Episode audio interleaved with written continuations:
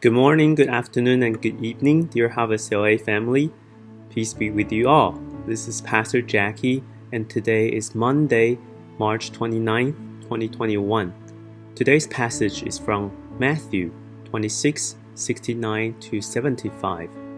Now Peter was sitting out in the courtyard, and a servant girl came to him. You also were with Jesus of Galilee, she said. But he denied it before them all. I don't know what you are talking about, he said. Then he went out to the gateway, where another servant girl saw him, and said to the people there, This fellow was with Jesus of Nazareth. He denied it again with an oath, I don't know the man. After a little while, those standing there went up to Peter and said, Surely you are one of them your accent gives you away. Then he began to call down curses, and he swore to them, I don't know the man. Immediately a rooster crowed. Then Peter remembered the word Jesus had spoken Before the rooster crows, you will disown me three times. And he went outside and wept bitterly. Yesterday was Palm Sunday and it's the beginning of Passion Week. This Friday evening at 7:30 we will have Good Friday service online to journey through Jesus' passion and crucifixion with scripture readings and prayers. Let us prepare our hearts to remember Jesus' sacrificial love on the cross for all of us. Today's passage can be considered the saddest story in the Gospels but it just describes the human nature so vividly. I have two takeaways from my devotion and reflection on this passage that I want to share with you today. Earlier in this chapter, after the Last Supper, Jesus prophesied that his disciple Peter will disown him three times before the rooster crows. Peter disagreed and said, Even if I have to die with you, I will never disown you. After Jesus was betrayed by Judas and got arrested, his disciples and followers all scattered as he told them earlier. They were scared because they had to face the risk of losing their lives if they also were caught by the Roman soldiers. Peter, the protagonist in today's passage, denied Jesus by saying, I don't know the man and he remembered the word Jesus spoke to him once after he heard the rooster crowing and wept bitterly.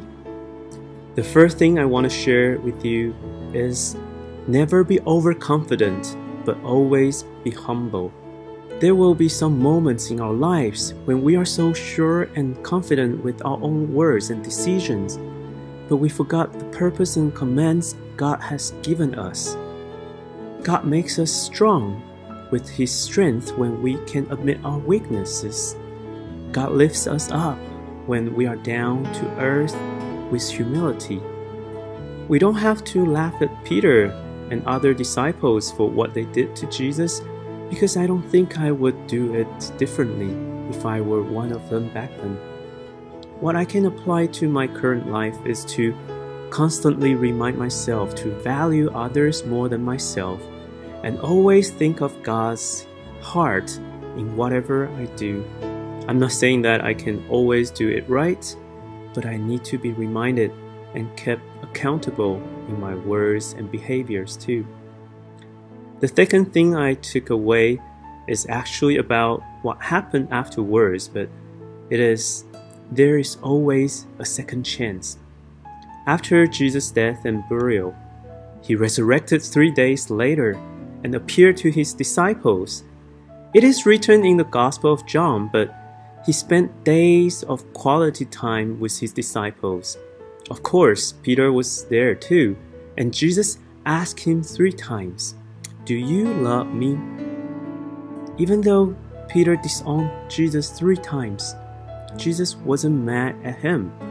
He gave Peter the chance to say, I love you, Lord, three times and he told Peter to feed and take care of my sheep.